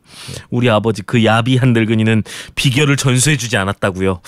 내게도 말해주지 않고 죽어서 무덤으로 가지고 갔다고요. 라고 하는 그 장면 말입니다. 아 연기 좋네요. 감사합니다. 어, 이런 단절이 현대 자본주의 사회에서는 더 극명하게 일반되어 나타난다고 생각합니다. 식당을 보면 정말 최고의 맛을 낸다고 생각하던 집들이 최근 몇 년 사이에 갑자기 사라지거나 원래의 맛을 잃고 서서히 몰락해가는 것이 자주 보입니다. 선생님께서 경리단길에 멤버십 레스토랑을 하시던 시절 그 근처에 목포홍탁 아실 겁니다. 아시나요? 예, 경리단의 고위 장교들과 고위 군무원들이 회식하던 곳이었죠. 언제인지도 모르게 사라졌습니다. 어, 작년 초여름 6월 어느 날이었던 걸로 기억합니다. 민물 매운탕 집은 청포동의 양 청파동의 양평 민물 매운탕을 몇 번 소개해 주셨습니다만 민물, 민물 매운탕 집은 원효로 이가 사거리에서 요- 용산 전자상가 쪽으로 올라가는 길 골목에 있던 소양강이 양평 민물 매운탕보다 훨씬 좋았습니다. 근데 그 겨- 집은 없어졌을걸요. 아 지금 바로 네. 네, 겨울 한정으로 나오는 그렁치 매운탕은 어, 정말 최고였습니다. 음, 푸짐하게 넣어주는 민물새우와 국물 맛을 한층 돋궈주는 참게는 다른 어느 곳보다 훌륭한 맛을 냈습니다. 물론 그렁치가 뭐예요? 그렁치. 몰라요. 네, 겨울에만 나왔던 생선인 것 같은데요. 물론 사이사이에서 골라 먹는 수제비 맛은 최고였죠. 그런데 이 집 역시 맞은편 건물들이 재개발이 들었으면서 어느 틈에 이제 없어지고 말았습니다. 맞아요. 제가 그 저는 특히 용산 전자상가를 오디오 때문에 아 그렇죠. 뻔질나게 드나들면서 그 오디오 사, 오디오 가게 주인들하고 제일 많이 갔던 집이 소양강이에요. 근데 없어졌죠. 네. 그런가 하면 용산 경찰서 초입 큰 길가에 있던 장원 양곱창도 언제인지 모르게 없어졌습니다. 언젠가 상중이라는 종이가 붙어 있었는데 아마도 주인댁 집안에 상을 당하면서 가게를 접기로 하셨던 모양입니다. 그러고 보니 이젠 그 동네에서 명맥을 잇는 집은 강원정 정도만 남은 것 같습니다. 강원정도 예전 같지 않습니다만 그런가 하면 삼각지에서 류산슬 짬뽕 만두로 유명세를 탔던 명화원은 예전의 명성은 그저 추억 속의 한 장면이 되어버렸다는 생각입니다. 동의합니다. 옛 명성을 간직해온 훌륭한 집들이 더 이상 명맥을 잇지 못하고 문을 닫거나 수준이 떨어져가는 모습을 볼 때마다 너무도 안타깝습니다. 저는 자식에게 여기가 아빠가 할아버지 할머니 따라서 어렸을 때부터 다니던 집이야라고 말해줄 수 있는 집이 남아 있기는 할지 모르겠습니다. 정말 좋았던 음식점들이 버티지 못하고 하나하나 사라져가는 것을 볼 때마다 너무 안타까워 몇 자 적고 싶었습니다. 시대가 바뀌고 세대가 바뀌니 음식도 바뀌고 식당도 흥망성쇠를 겪을 수밖에 없는 것이니 그러려니 하고 받아들이는 게 순리이겠습니다만 긴 넋두리 읽어주셔서 감사합니다라고 올려주셨습니다. 아 그렁치는 찾아보니까 야, 빠- 빠가사리 중에 좀 조그만 애들을 그렁치라고 한다고 아. 뭐 이게 됐긴 한 이게 그 새끼 빠가살이구나. 아 음. 그런 것 같습니다. 뭐 이게 블로그 글이라서 정확치는 않습니다만 그렇다고 합니다. 어 정말 뭐 이 사라지는 것들에 대한 이 안타까운 내용, 안타까워하시는 내용이 어 저는 굉장히 좀 감명 깊었습니다. 음.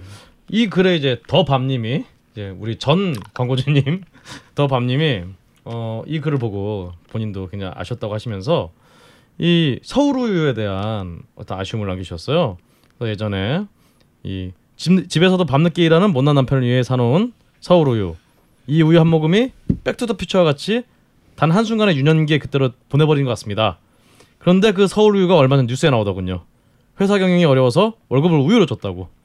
자세한 내막은 모르겠으나 그렇게까지 했어야 되나. 그것도 업계 인지도 1위 기업이 굉장히 안타깝다라는 글을 남겨주셨습니다. 아 참 그러게요. 아 참 우유가 참 한국에서 굉장히 비싸고 그래서 우유 파는 기업이 굉장히 잘 되는 줄 알았는데 그렇지 않았, 않았나 봅니다. 우유로 월급을 받으면 유통기한 안에 다 먹을 수 있는 건가요? 그래서 3일 내에 사라지겠죠 이게. 에이 한꺼번에 몇 백만 원씩 주- 줬겠어요 설마. 아, 아 그럼 뭐 이렇게 좀 나눠서. 제가 알기로 뭐 누적된 액수가 뭐 그렇게 됐다고 그러는데 요걸 보니까 저 옛날에 잠깐 다녔던 네. 회사에서 보너스가 한번 네. 그 줄 수가 없는 상황이어가지고 네네. 당시 회사의 자회사에서 디빅 플레 DivX 있잖아요 플레이어 네네. 그걸 만들었는데 그거를 다섯 대씩 음. 받았던 아. 기억이 있네요 저도. 그건 남의 일이 아니었네요. 아버지가 사업하실 때 빚 못 받았다고 빚내서 사업하던 사람에게 옥장판 20개를 가지고 오셨던 생각이 갑자기 음. 아 보관하기도 힘드셨을 텐데 그거 진짜 들고 오시기도 힘, 진짜 힘드셨겠네요 그거를. 이 와. 옥작판 20개면은 자체 다단계를 하나 만들었어도 어될 그러게요. 텐데. 이거는 진짜 한 돈 반은 가져가야. 하, 저도 뭐 주변이나 저도 이렇게 CD를 이렇게 대신 들고 왔던 기억이 좀 선연합니다. 음. 아. 오래 오랫동안 주변 선물로 옥장판이 나갔던 기억이 납니다. 참 이런 일이 좀 없었으면 좋겠는데 음, 안타깝습니다. 다음으로 이제 조꼬모님이 어, 걸신 방송 듣다가 노르이 삐삐님의 딱한 소식을 듣고 한 자 적어봅니다.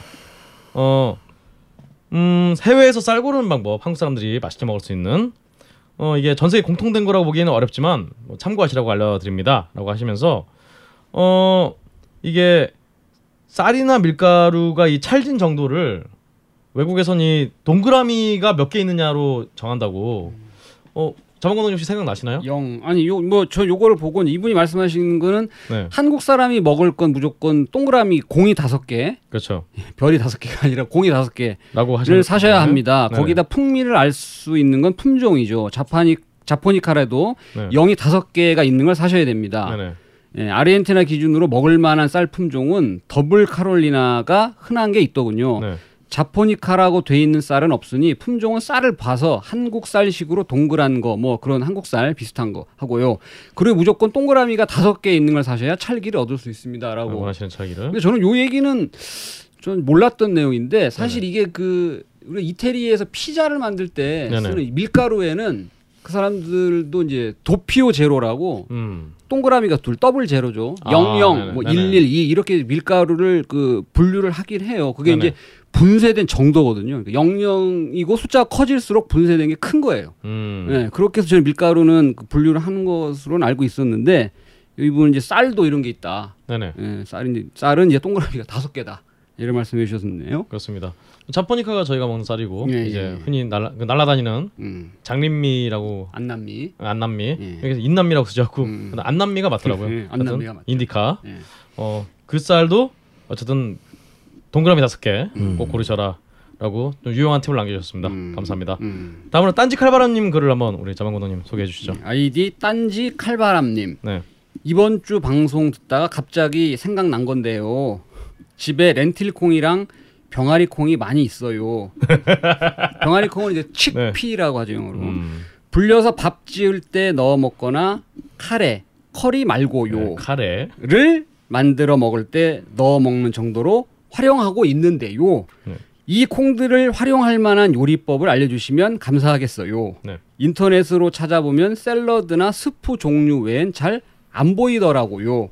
그럼 나머지 방송 들으러 갑니다. 방송을 듣다가 이제 글을 올리신 모양이구만요. 그렇습니다.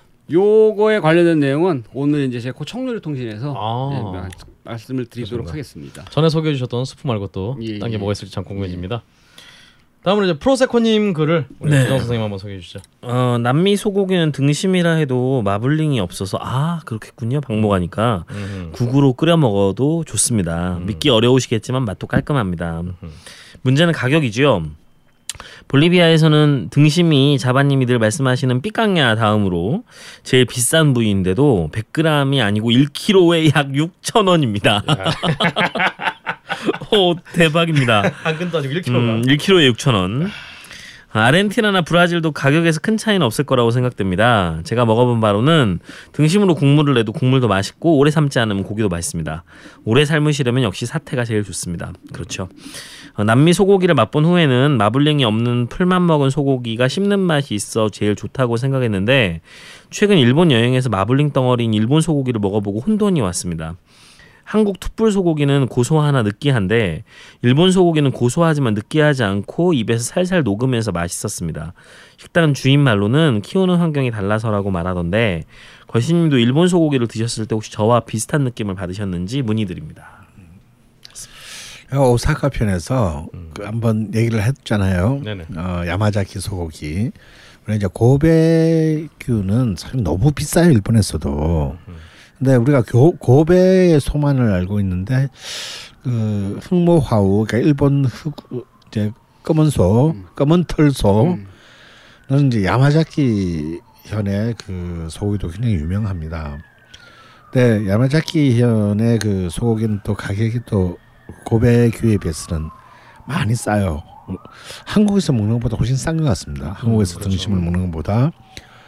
그래서 제가 그때 그걸 먹고 처음 느낀 소감이 있는데 우리가 내가 그동안 먹어온 소고기는 뭐였단 말인가라는 말이 날 정도로 맛있었어요. 근데 두 번 가고 세 번 가면서 세 번째쯤 갔을 때부터는 글쎄라는 생각이 또 들더라고요. 뭐냐면 너무 마블링이 너무 이- 정말 눈처럼 하얗게 뿌려져 있으니까 정말 그 고소하면서도 사실 담백해요. 그런데 어 그걸 갖다 이렇게 한 계속 먹으니까 어느 틈인가 내가 많이 못 먹고 있다는 음. 천정 효과가 나타나는 거죠. 예. 그걸 알게 됐어요. 그러니까 뭐냐면 평소에 한국에서 먹을 때보다 한 반 정도 먹으니까 더 먹고 싶은 생각이 좀 떨어지는, 좀 쉽게 질린다 그럴까요? 그래서 뭐 어떤 점에서는 굉장히 경제적이고 우리가 소를 덜 먹는 게 또 세계 환경, 지구의 환경에도 도움은 되겠지만 건강에도 도움이 되실 수도 아, 있죠. 건강에도 도움이 되겠죠. 뭐 그런 점에서는 굉장히 합리적입니다만, 근데 또 저 제가 맛있는 것에 대한 규정을 알잖아요. 더 이상 먹을 수가 없을 때 한 점더 음. 먹게 만드는 것, 그게 진정한 맛이다. 한계용을 뛰어넘는 그 한 점. 음. 그런 점에서는 좀 아, 역시 이 뭐라고 이렇게 그 정교하게 얘기할 수는 없으나 그렇게 정말 음, 집요하게 그 고기의 맛을 이 짧은 100년 안에 추구해온 일본서도 뭔가 한계가 있는 게 아닐까. 음. 어. 물론 저는 또 아르헨티나 소고기를 먹고도 감동했지만 그것도 또 계속 먹으면 뭔가 또 어. 역시 또 이 한우에 길들여진 어. 또 나의 또 DNA가 뭐라고 또 불평하는 일이 나오지 않을까.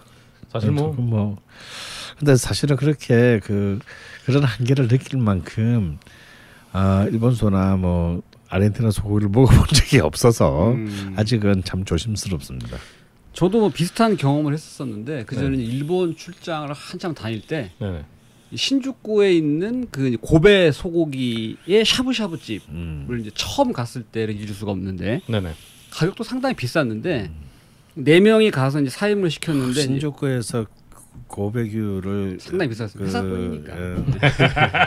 그를 샤브샤브로 네. 참 그냥 음. 사임을 시키니까 엄청 큰 접시에 손바닥만한데 한 오, 3mm 정도로 썰은 그 하, 진짜 눈이 내린 것 같은 음. 그걸 바닥에 쫙 붙인 걸 2층으로 쌓아서 갖고 왔는데 이제 이 가운데 이제 물이 육수가 끓고 거기 이제 첫 딱 젓가락으로 얘를 담궈서 딱 먹는 순간 네 명 다 눈이 마주치면서 야, 빨리 다 먹고 더 시키자 이런 표정으로 회사 돈이다 얘들아 빨리 어. 먹자.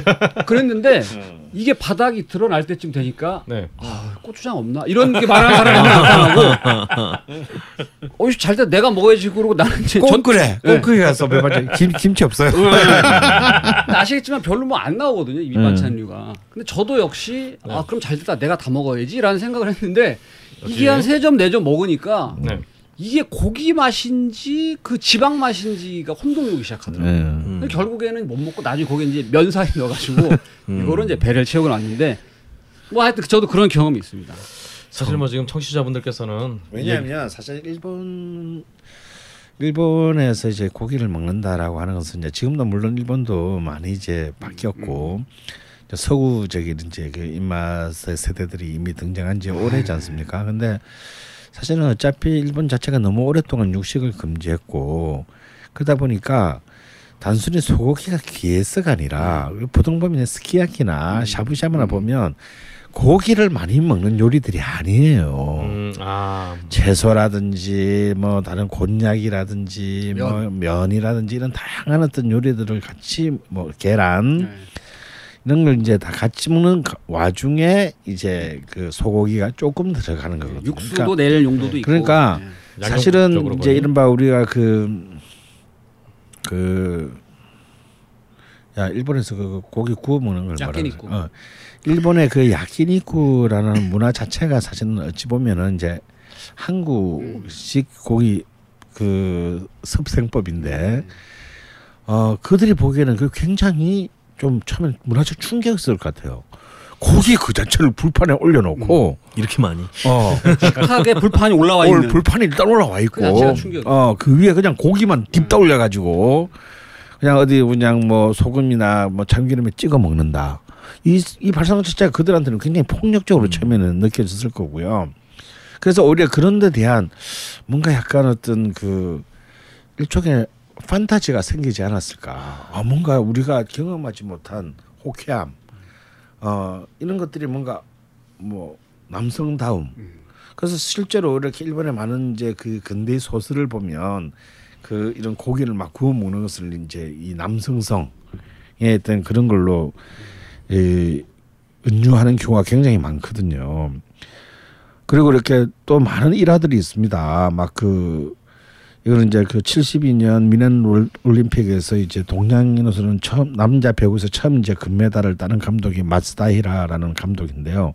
그 감독이 이제 결승전을 앞두고 그 이제 무- 물론 유- 뭐 아마 소련이나 아마 유럽 팀하고 했겠죠. 앞두고 선수들을 모아놓고 한 말 중에 무슨 말을 하느냐면 우리는 피가 흐르는 고기를 먹고 있는 저, 저런 자들과 싸워야 한다. 음. 이렇게 이제 그 선수들을 독려합니다. 그러니까 이제 그런 것들 자체가 그들에게는 굉장히 어 굉장히 그 야만적이며 폭력적인 어떤 억압으로 보일 수- 수가 있어요. 음. 어 그렇기 때문에 어쩌면 그런 어떤 그 무의식의 반영들이 지금 이제 이 야키니쿠 문화가 일반화된 그 일본에 있어서도 굉장히 그 작, 아주 이렇게 focusing이 강한 그 고기만 그 자체의 맛을 몇 점 즐기는 것에 더 중요시 한 것이 아닐까 그러니까. 그런 어 육식의 풍요로움보다는 고기 그 자체의 어떤 자기들만이 낼 수 있는 집요한 완성도. 그게 그 고베나 야마자키 소의 어떤 어 특징이 아닌가 그런 점에서 우리하고는 우리처럼 이렇게 막 많이 먹기 위한 음식은 애초에 예, 아니었다. 뭔가 네. 이렇게 호쾌하게 음. 그 사실 우리가 이렇게 고깃집 가서 고기를 만약 우리가 우리가 이렇게 생긴 사람 둘이서 만약에 나, 나랑 조장훈 선수 둘이서 우리나라 고깃집에 가서 2인분 주세요. 저는 2인분 시켜서 먹고 나옵니다. 2인분만 딱 먹고 나왔을 때 저는 아 이거 서빙하는 아줌마들이 어떻게 볼까를 생각할 때가 있거든요. 어. 저것들은 저렇게 생겨서 저것밖에 못 먹나? 어, 그렇지. 뭐 고깃집 와서 좀 뭐야. 그러니까 어. 그럼 남자가 이 두 명이 가서 2인분 먹는다는 거는 사실 한국에서는 좀 상정하기 어려운 개념으로 우리는 생각을 합니다. 어 근데 그럼 그 얘기는 뭐냐면 우리는 뭔가 이 고기라는 게 1인분의 양이 작다는 뜻이 아니고 그러니까 뭔가 좀 음, 이 과식의 과시의 의미가 있는 거죠. 뭔가 어떤 풍요의 상징인 겁니다. 이렇게 이 접시 위에 아직 불판이 위에 올라가지 않은 접시에는 고기가 쌓아진 좀, 고기. 어, 어, 고기가 가득 쌓여져 있고 어, 그래서 그- 사람들이 대패 삼겹살을 좋아하나? 아, 어, 수북하잖아요. 어. 그런 것들이 사람이 주는 굉장히 그 우리 한국인한테 주는 그- 그- 그런 것들을 사실 서양인들은 이해하지를 잘 못합니다. 깜짝 놀랍니다. 깜짝 놀랐지. 뭐 생고기를 갖다 이렇게 쌓아놓고. 생고기 어. 놀래고 두 번째는 식탁 위에 불이 올라오는 것 자체를 음. 응. 와, 무서워하는 경우 부르, 응. 특히 부르스타 이거 거는 이거 안 터지냐 어. 이런 얘기를 하는 사람도 있고 음. 근데 저는 이제 소고기의 종자 개량이나 종에 따른 맛의 차이도 있지만 섭생의 맛이 굉장히 크게 좌우를 하잖아요. 그러니까 실제로 이제 그래스페드를 한 고기들을 먹어보면 고소한 맛들이 있고 근데 저한테 제가 지난주에 고깃집 얘기하면서 저, 제 인생의 최고의 고기 얘기하려다가 안 하고 지나갔는데 네. 제 인생의 최고의 고기는 정읍에서 그 정말 농가에서 키운 쇠죽 먹여서 키운 소였거든요. 음. 그- 그 소는 정말 그 쇠죽 쓸 때 보면 볏짚도 들어가고 뭐 고구마 덩쿨도 들어가고 콩깍지 음, 그렇죠. 뭐 쌀뜨물 뭐 이런 거 막 때려 넣고 오랫동안 이렇게 끓여 가지고 그거를 이제 조금 식혀서 볏짚하고 같이 이렇게 겨울에 소한테 먹이잖아요. 근데 그렇게 먹인 소는 정말 마블링도 좀 다른 것 같아요. 음. 그리고 일단 많이 먹어도 질리지 않는 음. 맛이 있었던 것 같아요. 그래서 저는 어머니가 그 정읍의 농가의 그 음식 그 농산물들을 대서 드시는데 거기서 소고를 한 번씩 잡을 때 그 소고기가 오면 정말 맛있게 먹는 것 같습니다. 아, 이제 그런 소고기는 참 먹기가 정말 거의 불가능하죠. 지금. 그렇죠. 점점 힘들어지고 있죠. 참 그런 의미에서는 참 어떻게 보면 걸신님의 말씀하신 거는 쇠고기를 이렇게 무작정 무지막지하게 많이 먹으면은 이거는 당연히 좀 질릴 수밖에 없다. 그렇죠. 아, 전 그런 의미에서 참 청취자분들도 그럴 테지만 저도 그냥 질릴 때까지 일단 먹어 먹어보고 싶다 그 생각이 먼저 드네요. 그렇습니다. 아 정말 마지막 우리 프로세코님의 글 덕분에 굉장히 또 깊은 얘기를 나눌 수 있었네요. 딴지마켓 4번 타자 비에넌 선수 오늘 경기 세 번째 타석에 들어섭니다. 아, 이 선수 이미 빅그린 two three 샴푸와 이 빅그린 body care 시리즈로 홈런 두 개를 때렸는데요. 아, 이번엔 뭘 들고 나왔는지 기대되네요. 아 이번에 들고 나온 것은 주방 세제입니다. 맘메이드 주방 세제. 아, 비에논 이 선수 정말 한결같은 선수네요. 아, 이번에도 알러지 성분과 인공향을 배제한 이 자연유래 성분 제품으로 자극은 덜하면서 이 강력한 세정력을 보여주는 무기를 들고 나왔어요. 아 큽니다. 홈런. 두말하면 입 아픈 빅그린의 기술력으로 만든 주방 세제 맘메이드 피부에 닿는 모든 것 이제 빅그린에 맡겨주세요. 이렇게 어, 많은 분들이 글을 남겨주셨는데요. 어, 이 외에도 우리 또 다, 다른 걸신에 좀 제안하고 싶은 사항이나 다른 내용들 특히나 저희 지금 아 아닙니다 이 얘기는 패스하겠습니다. 여하튼 여러 가지 뭐 지금 걸신에 제안하고 싶은 사항이나 물어보고 싶은 사항 있으시면은 g u l s h i n t o u r 걸신 투어 gmail.com으로 메일 주시면은 저희가 성심성의껏 답변을 드리도록 그 하겠습니다. 답변도 드리고 저희가 지금 고기 얘기 많이 했는데 고기를 집에서 구워 먹거나 이럴 때 네. 불판이라든지 식기가 상당히 많이 더러워집니다. 아. 기름기가 많기 때문에 그렇죠. 이거 이제 설거지 할 때 굉장히 아주 어려워요 이게. 그렇습니다. 방법들이 다 뭐 각각이 있으시겠지만 이놈의 거를 그냥 바로 개수대에 놓고 그냥 뜨거운 물 뿌리고 하는 사람도 있고 한데 요때는 그 환경을 생각하는 차원에서 우리가 세제를 굉장히 그 신경 써서 써야. 골라야 된다. 그렇습니다. 그 대한민국에 현재 나와 출시되어 있는 세제 중에 가장 그 친환경적인 세제가 뭐죠? 아 제가 또 제 입으로 말씀드리기가 참 굉장히 아니 그 입으로 얘기하세요. 왜냐면 왜냐하면은 예 예 예. 저희가 그동안 예 예. 이 훌륭한 세제에 대해서 말씀을 잘 안 드렸어요. 음. 왜냐? 음. 저희 생활에 너무 음. 일상이 돼서 음. 어 너무나 이- 친숙해졌기 때문에 따로 얘기해드리기가 좀 애매했는데 음. 오늘 또 얘기 말씀드려야겠네요. 예. 우리 빅그린 아 친환경 세제 이름도 멋있잖아요. 그렇습니다. 큰 그린, 예. 네, 큰 녹색 얼마나 환경을 생각하면 그렇습니다. 예 예. 정말 이 세제 음. 저희가 이제 또 저희 샘플을 조만간 또 보내주신다고 제가 음. 주소 가져가셨는데 음. 또 오랜만에 또 예, 제가 예. 좀 그렇지 않아서 좀 세제 떨어져 갖고 지금 예. 환경에 대해서 죄를 짓고 있었는데 예. 빨리 다시 환경과 친해지는 제가 그 샘플을 받아서 집에서 써보고 네 또 다양한 사용 후기와 함께 네. 그 세제를 이용할 수 있는 레, 레시피도 같이 한번 말씀을 반드시 드리겠다. 아. 친환경이기 때문에. 알아서 예, 그냥 드셔도 그럼요. 뭐 그건, 그건 안 되겠지만 알겠습니다. 예 예. 다음 방송으로 이어집니다.